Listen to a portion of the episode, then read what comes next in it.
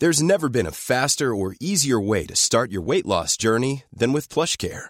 PlushCare accepts most insurance plans and gives you online access to board-certified physicians who can prescribe FDA-approved weight loss medications like Wegovy and Zepbound for those who qualify. Take charge of your health and speak with a board-certified physician about a weight loss plan that's right for you.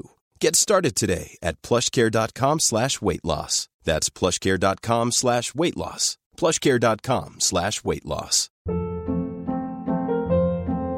Hold up. What was that? Boring. No flavor. That was as bad as those leftovers you ate all week. Keke Palmer here, and it's time to say hello to something fresh and guilt-free. Hello Fresh. Jazz up dinner with pecan-crusted chicken or garlic butter shrimp scampi. Now that's music to my mouth. Hello Fresh. Let's get this dinner party started. Discover all the delicious possibilities at hellofresh.com.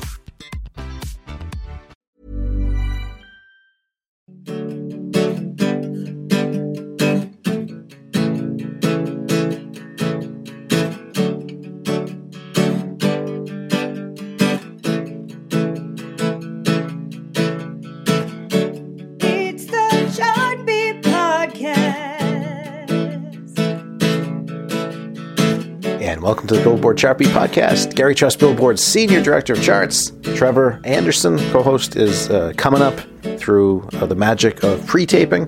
He's uh, in our interview this week. Uh, has been on vacation, so I just uh, cutting this intro uh, myself. But uh, our special guest this week coming up on the podcast, Richard Marx. He was number one this week. 30 years ago, July 23rd, 1988, on the Billboard Hot 100, his very first of three number ones, Hold On to the Night. So, we're going to talk to Richard Marx about that, uh, talk about him on social media, what he thinks of social media. He's really outspoken. So, we'll get into all that. His new uh, single, it's a version of Dance with My Father that he uh, wrote with Luther Vandross, was originally a hit in uh, 2003. So, that's all coming up as we flash back 30 years, 1988, uh, summer 1988. I had just gotten uh, out of junior high school. That's always a good thing to be done uh, with junior high. Uh, moving on to high school. Trevor, I think, was uh, about three years from being born uh, in 1988. But uh, great year for music. I was 14, and to this day, still my favorite uh, year of music. They say when you're 14, for a lot of people, that's the music you take with you. Uh, definitely true with me. Uh, even beyond that, I feel like the music of that year was really, really sophisticated, uh, just in a way that some other years really haven't been. Songs like uh, One More Try, George Michael, just trying to picture something like that on, on top 40 radio nowadays. That uh, maybe you know Adele kind of came close to that with someone like you, some of her uh, more adult leaning stuff, but uh, a lot of hits like that in 1988, really really classy uh, pop like that. So uh, just love the music of 1988. Uh, looking at the top 40 this week, uh, one of my favorite songs of all time. I know you're out there somewhere. Moody Blues was new in the top 40 at number 38. Uh, Bruce Hornsby and the Range was back after their first huge album, The Valley Road, is number 31. Uh, Dirty Diana, Michael Jackson, number 30, became the record setting at the time fifth number one hit from Bad. Only Katy Perry's Teenage Dream has since tied that record. Uh, Tracy Chapman, Fast Car, number 27.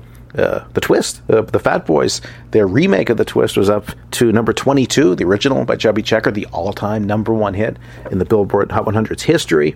Uh, Chicago was back with I Don't Want to Live Without Your Love. Uh, Elton John, uh, one of his biggest hits in a long time in 1988, I Don't Want to Go On With You Like That. DJ Jazzy Jeff and the Fresh Prince, Parents Just Don't Understand at number 12.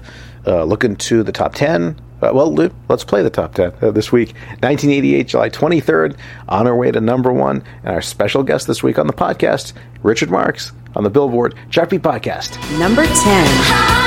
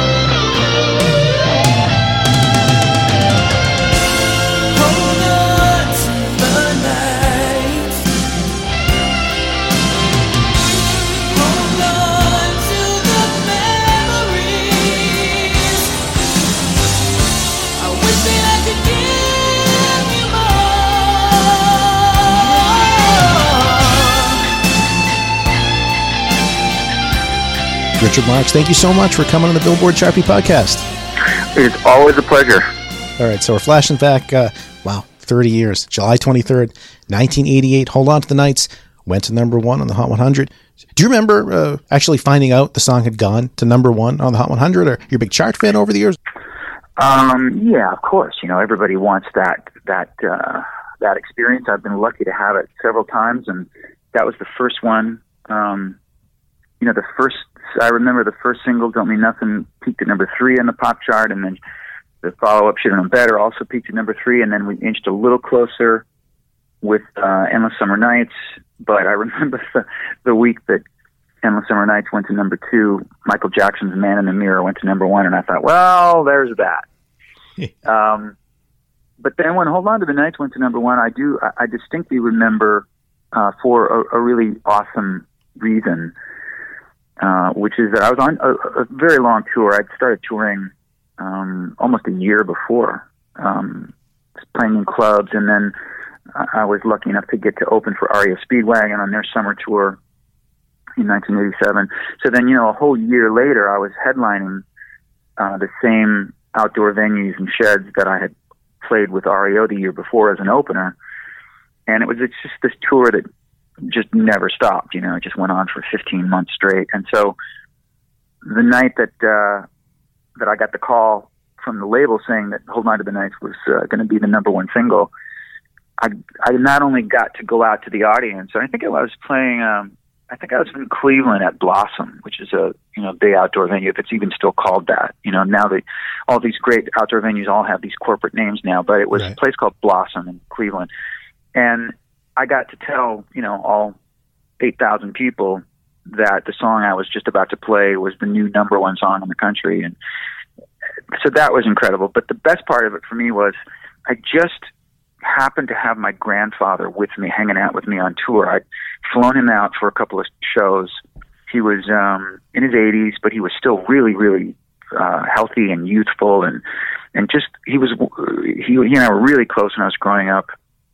He was a remarkable man. His name was Dwayne, and so he got to celebrate uh, my my first number one single with me. You know, he was at that show. We went out to dinner afterwards. We, you know, we had a, a beer, and it was uh, it was it was amazing. You know, I mean, as an artist, as a songwriter, we I, I don't care what anybody says. You know, we all want to be number one, and and that was certainly always something that was on my bucket list was to have a number one album, have a number one single, um, among other things. So it was great to to experience that, and especially the first time. Uh, is the song? I I read it was based on a true story, but not about you, right? It was someone else that had this storyline in their life.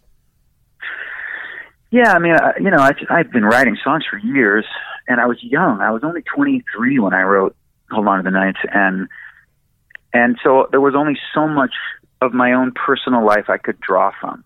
You know, I had certainly had the experience of uh, I wasn't married yet, but I was in a re- long relationship with my first wife, and so I'd already, as a young guy, I'd experienced um, at least the the the feeling of being young and and being in a relationship and being in love with someone, but also, you know, meeting people and thinking, you know, what if, you know, what if I was single or, wow, you know, am I too young to be in such a serious relationship? Or, so there was a little bit of that um, that I could, you know, there was a little bit of that uh, yearning, if you will, that I could kind of infuse into the lyric.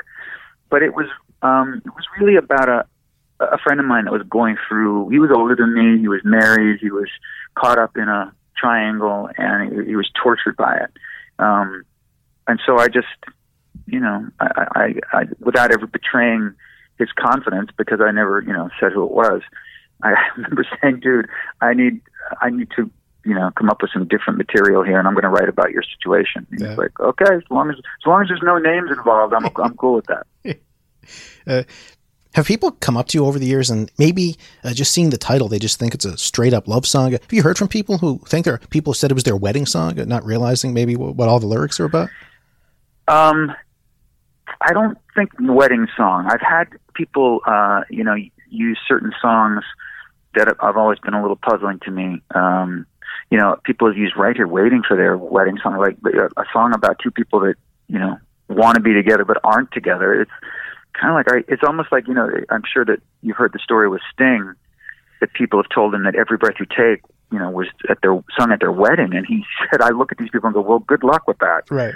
you know, it's a song about stalking. Yeah. Um, and when some, you know, when now when people come up to me and I go, "Hey, we used your song at our wedding," I always go, "Should have known better." No, I'm just kidding. um, but no, not not for weddings. But I'll tell you what "Hold On to the Nights" has become is a prom anthem.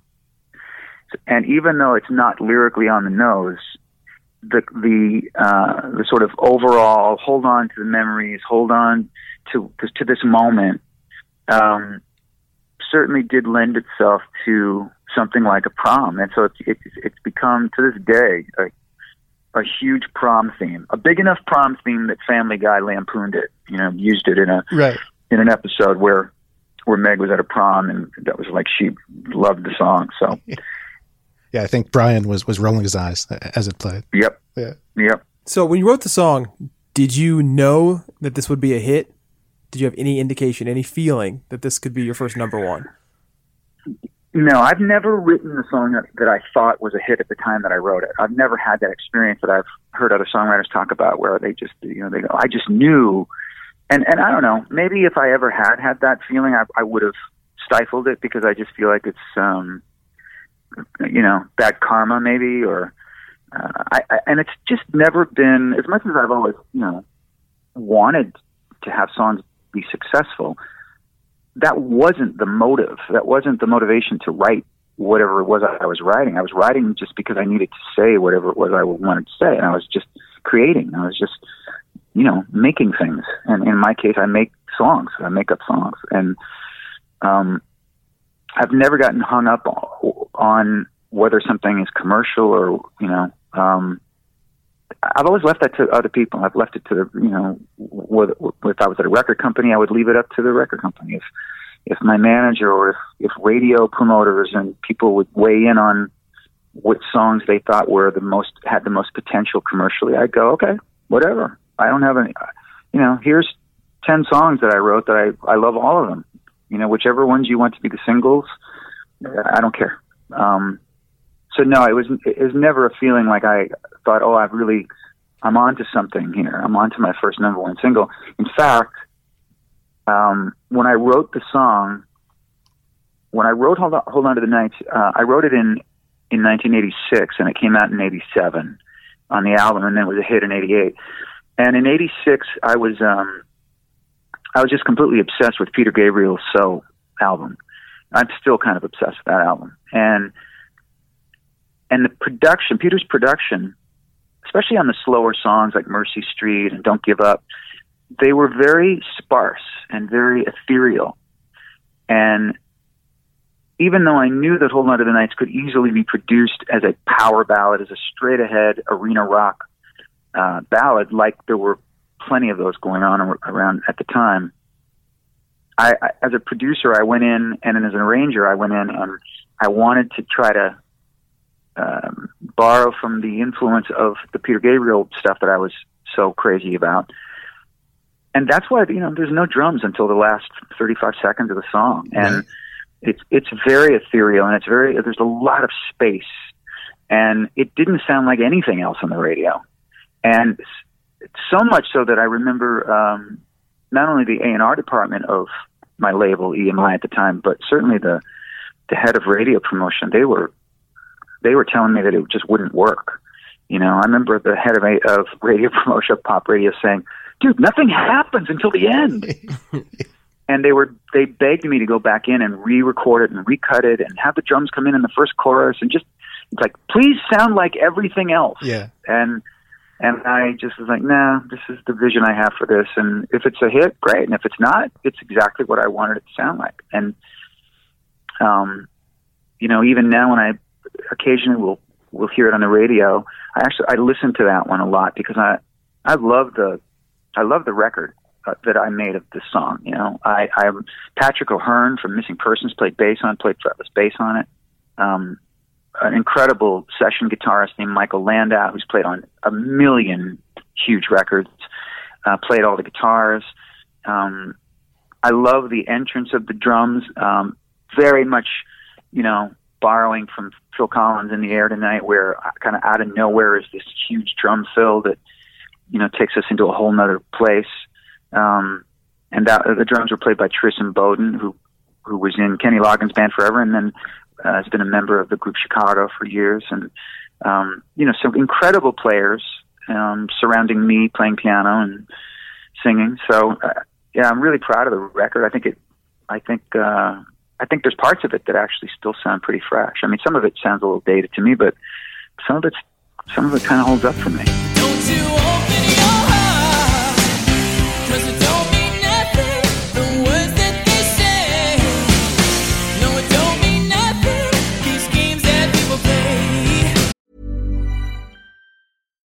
I'm Ryan Reynolds. Recently, I asked Mint Mobile's legal team if big wireless companies are allowed to raise prices due to inflation. They said yes. And then when I asked if raising prices technically violates those onerous two-year contracts, they said, "What the f*** are you talking about? You insane Hollywood ass."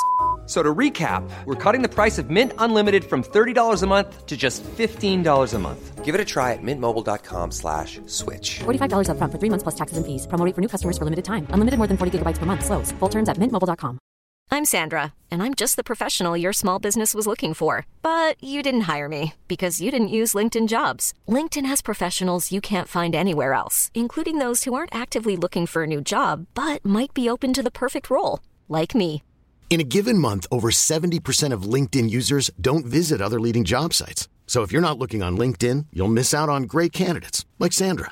Start hiring professionals like a professional. Post your free job on linkedin.com slash achieve today. No, it don't mean nothing. No victim, no crime. No, it don't mean nothing till you sign it on the dotted line. Yeah, I love how uh, it always kind of comes back to that. The secret of success for a lot of songs seems to be that they sound pretty much like what is out at the time, but there's something – just a little bit different that separates it enough, and that's what makes it stand out enough, and usually winds up uh, being a number one hit. Yeah, I mean that was kind of, um, I mean it's kind of how I started at radio. You know, Don't Mean Nothing came out in in the spring of 1987 when pretty much everything you heard on pop radio anyway were either uh, was either a hair band, you know, uh, a hair metal band track, or disco, you know, like um, 80s disco dance music, and to have a a real organic sort of Southern California rock and roll mid tempo song with three of the Eagles performing on it, and we hadn't, you know, there hadn't been an Eagles record in seven years at that point. Right. Um, you know, it, it was so. I remember thinking, "There's no way radio, pop radio, is going to play this. Maybe rock radio will play it." And rock radio, you know, it was a number one rock track, but I, I didn't think it would cross to pop to pop radio because I just it didn't sound like anything else that anybody was playing. And to your point, of course, that's one of the reasons I think it did become a hit was because it didn't sound like anything else. All right. The other thing I wanted to ask you while we have you here uh, today, Richard, is uh, you on social media. Uh, yeah, I've been a fan of your music, uh, obviously, for, for so long now, but I'm, I'm such a fan of, of Richard Marx, the person uh, on Twitter, because I, I know I'm always going to get something honest from you, whether it's something as uh, a lot of it is just thanking fans who, who said they loved your show. Maybe they saw you for the first time. They've been waiting to see you for years. You're, you're just thanking them. But you, you get into uh, obviously a lot of social issues and uh, you're, you're very honest. Either way, uh, you've said, uh, you recently tweeted, you, you voted both Democrat and Republican over the years. You're, you've been really critical of the current administration, but it, it always seems like you're just going back to uh, truth and decency is what you want to see come out of government. You, you know, I got to tell you, man, that the the social media thing, particularly the Twitter uh, situation, you know, I, I find that I I don't really enjoy the interaction so much uh, because I, I'm I, I've never seen so much rampant ignorance and and um, and lack of education, lack of awareness of facts. Um, you know, I, I am starting to, little by little, I'm starting to think maybe I'd rather be uninformed than misinformed. Yeah. Um, and so there's so much viciousness um, on that particular platform that you know. Whereas Instagram, I I, I generally uh, I generally enjoy that more because it's just a little bit more um, about you know just capturing a, a, a photographic moment you know, for a while I was even using Instagram to be a little bit more um, socially or politically uh, vocal, and and again, it just brings out the worst in people.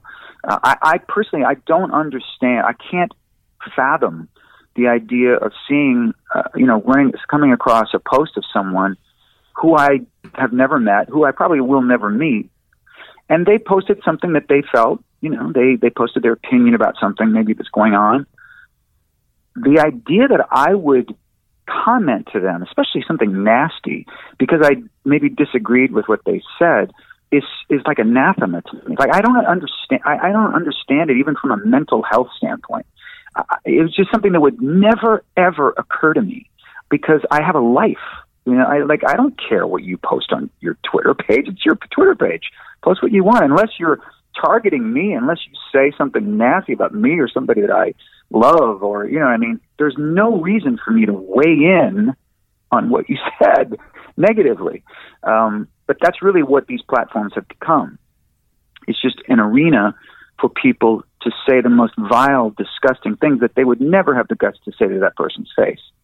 Um, and I think it's you know, I'm, you have to ask me week to week. You know, some, sometimes I'll go, no, you know what? It's really good. It's good interaction. It's and and there are things about it I love in terms of being able to thank the, the fans right, and people yeah. that have been loyal to me. And I and I do try to to do as at least try to do as much of that as I do bashing the trolls. Um, and I also love it to to uh, shine a light on other people's work that I really love. I love talking about you know somebody's new song that I heard that I really love, and just turning people onto it, or even just reminding people um, of songs that maybe I, you haven't heard for a while. You know, like I, quite a while. I mean, it was like a year ago or nine months ago.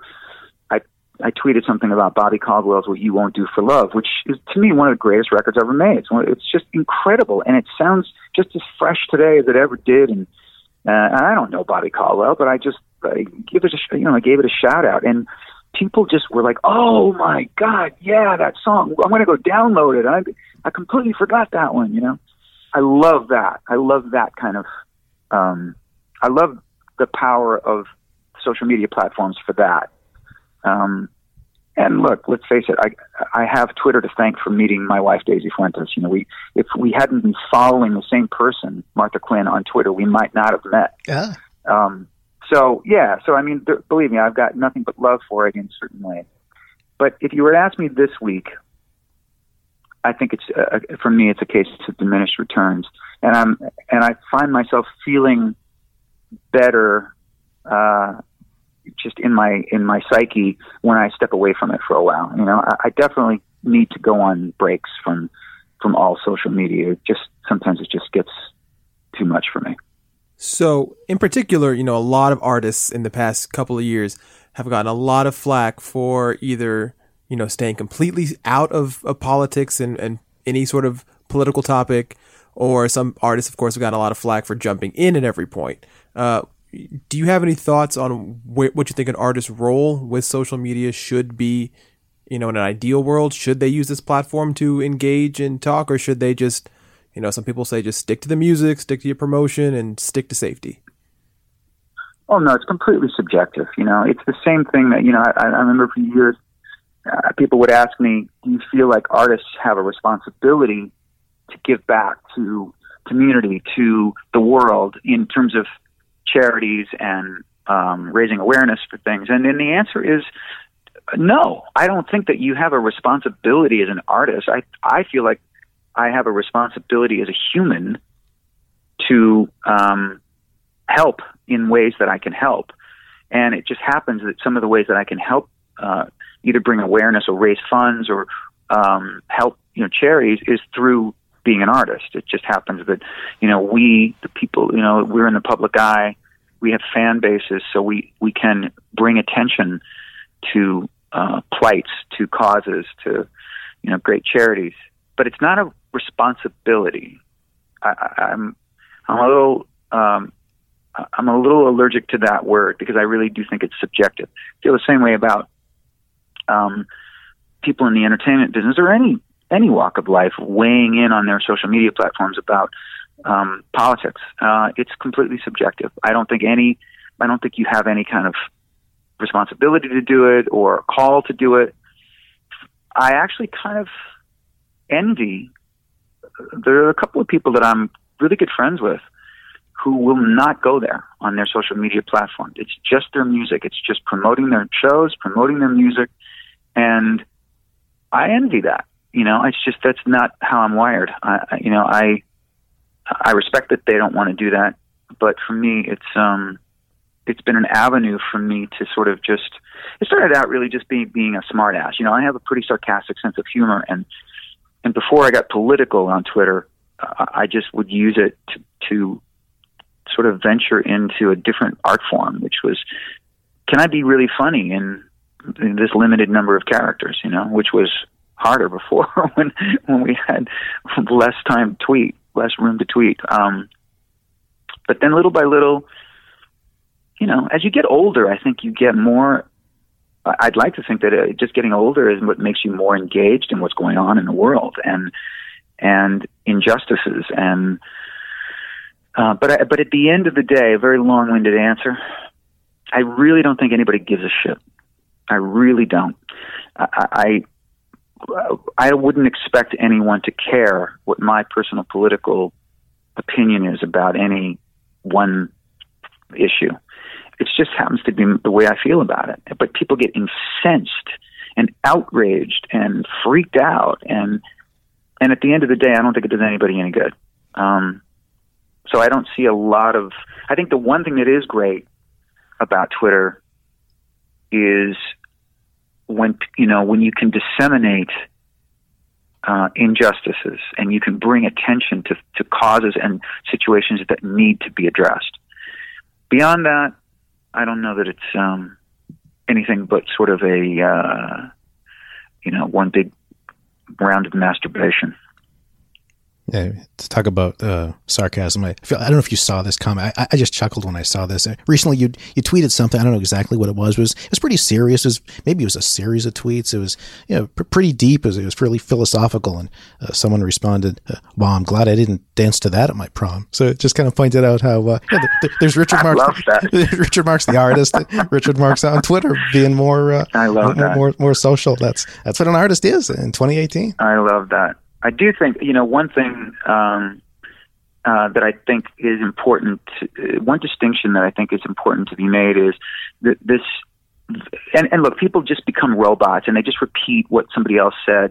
And one of the things that is the catchphrase now is, uh, you know, stick to music, stick to acting, Right. as if I don't pay taxes, as if as if I I'm not allowed because I'm because I'm a singer, I don't get to weigh in on something that I might be way more informed about than you are, even though you're a plumber. And I, I would the idea of saying to a you know an electrician, you know, stick to electricity. You don't get, you don't get to have a political opinion. Right. That's just ridiculous. It's just this very tiny-minded, ignorant um, philosophy, for you know, for lack of a better word, because it's really not a philosophy. It's just ignorance, and I, I think it's more rampant now than ever before. I think I think we're at a time, maybe in the world, but certainly in this country, where we've never been more discourteous, more unkind, and more lost than we are right now. Uh, yeah, I mean, obviously, I haven't been around very long, but it, it, it's just amazing when people get behind the keyboard, the courage that they somehow find, um, and especially you know when people, you know, you think you know somebody and, and what they who they are, and you know they're really hiding this whole secret identity. I mean, it's so it's it's just It's a bu- It's- bullying made easy. Really yeah, what it is. and I mean, Yeah. especially because everybody now has a platform and a voice, and you know, can can just turn so nasty and say the meanest things and bully and gang up on people, and and not only that, then they, you know they find your address and post it out there and find you know hack your email. Yeah. I mean, it's just incredible the, the links that people will go to to try and destroy somebody for you know just a, a simple difference in beliefs. Yeah, I mean, and there are people who um, there are people who post their political views, and in some cases, you know, it's vile shit that they that they post. Um, who are in the public eye, who may be actors, for example, and and I also think it's interesting because um, the fear, and I think this circles back to some of the some of my artist friends who won't go down that road because they're afraid of alienating any any any fan.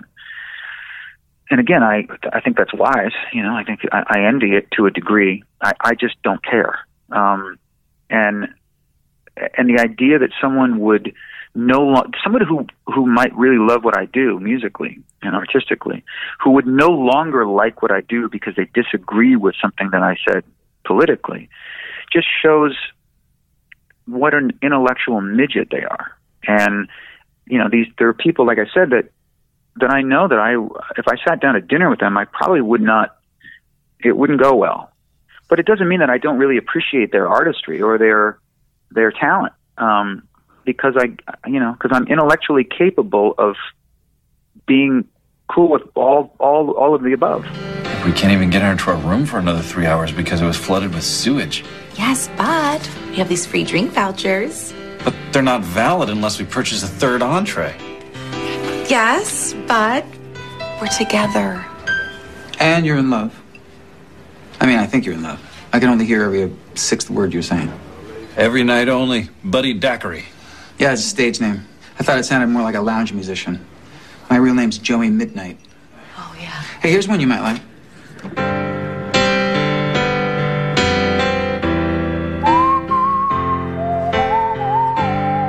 Just to take hold on to the nights as we wrap things up, uh, Richard, into uh, 2018, I was just watching a clip of you, uh, I guess, whistling Hold On to the Nights as a lounge singer named Buddy Daiquiri on Life in Pieces. Are you starting to do more, more, more uh, fun TV kind of uh, bits like that? I'm not sure I remember seeing you do things like that before.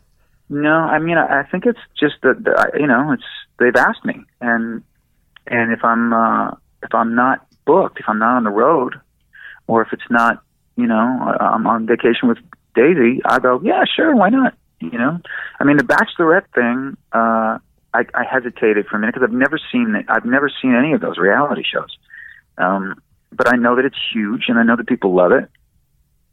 And the way they presented it to me, um, you know, it was a matter of you know spending two hours one afternoon, and it was fine. You know, it was fun. They were nice people, um, and I just I, I don't I don't mind. Uh, I I certainly don't mind appearing on things like that for mainly two reasons. One, to have people go, "Oh my God, look, it's Richard Marx," or people go, "Who is that?" and then they figure it out, and then they go find out. You know, because there were uh, plenty of people, I'm sure, on The Bachelorette who had no idea who I was. Um, and my manager, actually, the week after that show aired, my manager called me and he said, "We just got uh, they get some, you know, they we all get data reports like incessantly, as you guys know." Right. And apparently, my Wikipedia search page just blew up. You know, like just tremendous amount of hits on my Wikipedia page, which means, you know, mission accomplished. People went, oh, I want to know who he is. You know, the people that didn't know. So that's worthwhile. And there was, you know, it's not like I'm doing anything that I wouldn't, you know, that I'm against. It's not like I'm compromising anything. Um, the Life in Pieces thing was so great because they wrote me into the script. They initially just wanted to use a couple of my songs, but then um, they kind of got a sense that I I would I don't take myself seriously at all, and and so it, it the, the, the character that they wrote for me was hilarious. Um, you know, Tommy Sadoski, who I was in the scene with, and I've become friendly through it, and it was just it was a blast. It was really really fun day.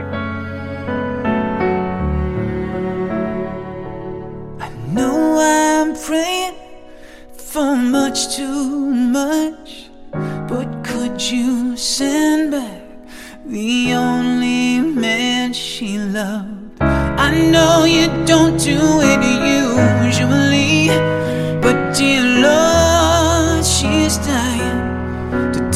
with my father again. Also, want to bring up um, a really recent release. Uh, you just put out uh, on YouTube about a couple weeks ago uh, a cover of the song you wrote with Luther Vandross, uh, "Dance with My Father," which uh, won Song of the Year at the Grammy Awards about 15 years ago. Um, so, what what made you at this stage? Uh, I know you performed it a couple times live, but what made you put out your own recording uh, for the first time, and, and what was writing that song like for you? Well, writing it was uh, very much like the several other songs I wrote. I wrote with Luther back in the day. We became really great friends. Um, he came and sang background vocals on several tracks on different albums I made.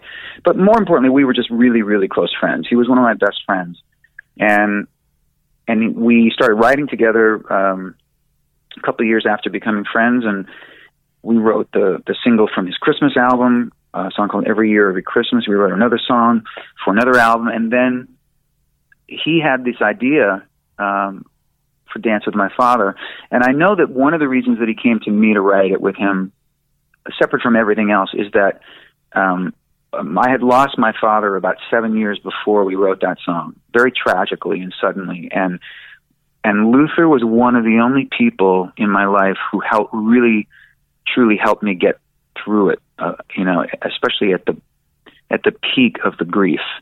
Um, you know, he was always there for me, and there were many times when I would call him, or he would call me to check on me, and uh, and we would have these really long conversations. And he was uh, an incredible friend to me, especially during that brutal time for me.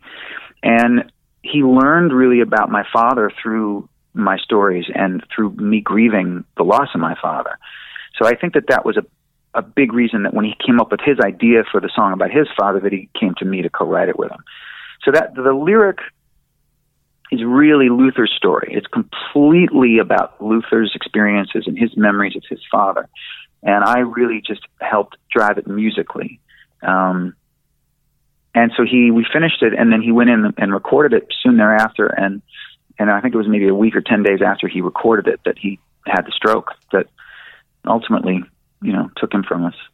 So the success of that song, the power of that song, is very bittersweet for me. Um, I'm thrilled. You know, I, I, I I get people come up to me, talk to me about that song all the time. I play it in concert. I see people very emotional when I sing it. Um, and so I, I'm proud as can be to be a part of it. It's also hard for me because I really miss my friend, you know, I, I but I also make a point to always sing it in my show and talk about him because I don't want anybody to forget about him. Um, he was a remarkable man and a remarkable artist. And um, so, you know, I, I have a, a deep emotional attachment to, to that co-write.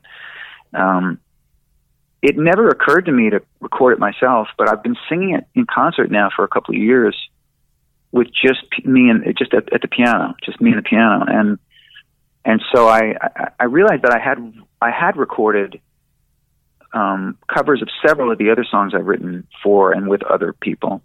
Um, you know, the In Sync song, "As I Promise You," I have a recording of that, um, and uh, "To Where You Are" that I wrote for Josh Groban. I recorded that, different songs, but I'd never, I'd never cut "Dance with My Father," and so I really just did it as an experiment, and um, and I liked it, and so I thought, you know, it's just a good thing to have in my catalog.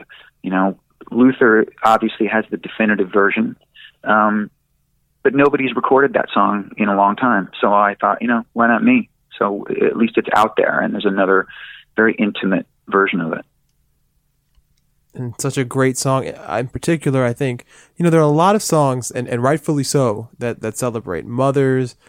I feel like there's not really a whole lot of songs out there that, that really pay tribute to fathers. And so I think you know, even on Father's Day or, or especially this kind of song, you know, when somebody loses their father, you know, this is great because there's a, a song out there that's for that particular, you know, traumatic emotional experience. And I think, um, I mean, obviously, I love the song. I'm, I'm lucky enough that my father, of course, is still here, but um, every time I, I hear it, you know, somebody posting it on Facebook or somebody on Twitter talking about it, it's just, it must be just really rewarding as a songwriter in particular to to know that you made such an impact on so many people who all can relate to this one thing.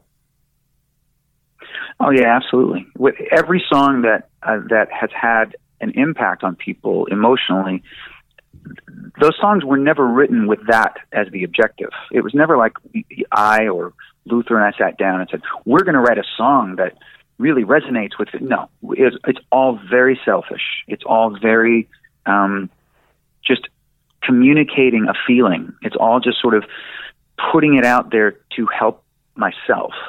You know, um, I've written several songs since my father died uh, that really deal with my own personal story and in in missing him. And um, but it, whether it's Dance with My Father or you know, I, I can't count. I've lost count of the number of um, soldiers, male and female, who have stopped me somewhere and told me that Right Here Waiting, to this day, they still use Right Here Waiting as their song when they're away from their, their significant other. Um, and that that song is their song. Even though I wrote it for very, very selfish reasons and specific reasons that had nothing to do with that.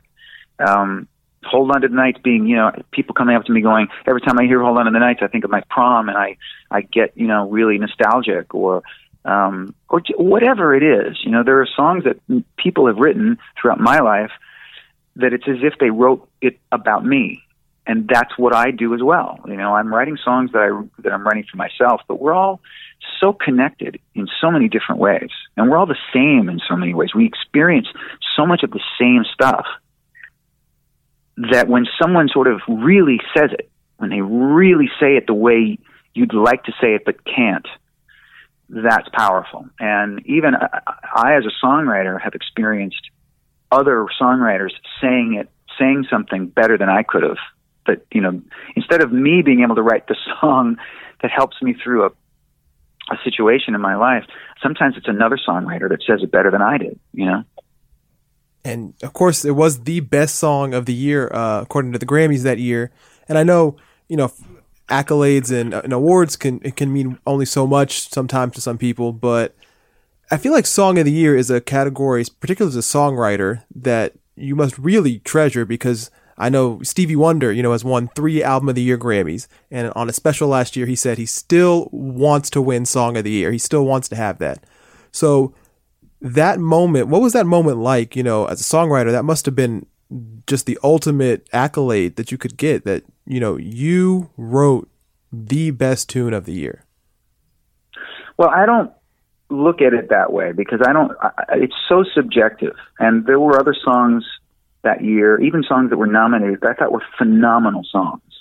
Um, so I don't. I, I'm not comfortable sort of agreeing with the premise that it was the best song of the year. I do. I will say though that having it be acknowledged, um, you know, by the organization that represents the, the the art form that I am in, which is music, and having the Grammy uh, voters um, say we're going to acknowledge this as the song of the year, whatever that means. Uh, as a songwriter, yes, the answer is it doesn't get better than that. As a, if you uh, are um, if you write songs for a living and, you write songs because that's just what you are, and I started writing songs when I was 15, so I mean, I don't remember not writing songs. Um, there is no better pat on the back than the Grammy Song of the Year. It, it was surreal for me. It was it was absolutely surreal. I, I was kind of surprised that we won, um, and thrilled, and also again, you know, bittersweet because Luther was he was still alive, but he couldn't be there with with me at the at the awards. He was he was in the hospital, um, and he was in really rough shape. And it was just a few months after that that he passed. And I did get to go see him. You know, I, I went to see him. I think a few days after we won, and um, and I went to the hospital to hang out with him. And I and I just think many times I've thought, what an incredible night that would have been if if he'd been there. You know, we would have had we probably we probably would have gotten arrested. You know, we probably would have made the papers the next day for all the wrong reasons. You know, we would have just torn some shit up. All right, Richard. Thank you so much. It's always such a pleasure to chat. We've uh, chatted uh, before. It's it's always great to, to hear you uh, talking about so many different topics. Just being honest about everything, whether it's something serious or or more uh, just uh, joking, sarcastic. Uh, it's always great to get your take on all these things. And yeah, somehow somehow it's been 30 years since Hold On to the Nights was number one. So congratulations on the anniversary. Yeah. Thank you. Thank you. It's always a pleasure. All right. Thanks so much, Richard. Thanks, guys. Appreciate it. Take care.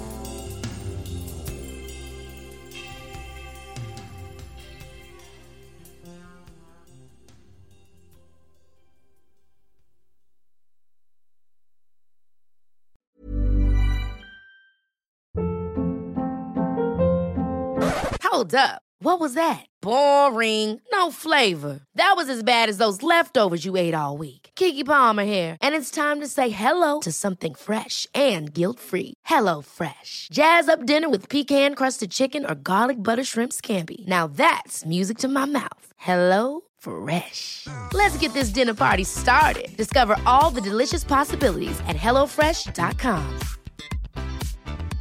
Even when we're on a budget, we still deserve nice things. Quince is a place to scoop up stunning high end goods for 50 to 80% less than similar brands. They have buttery soft cashmere sweaters starting at $50, luxurious Italian leather bags, and so much more. Plus, Quince only works with factories that use safe, ethical, and responsible manufacturing. Get the high-end goods you'll love without the high price tag with Quince. Go to quince.com/style for free shipping and 365-day returns.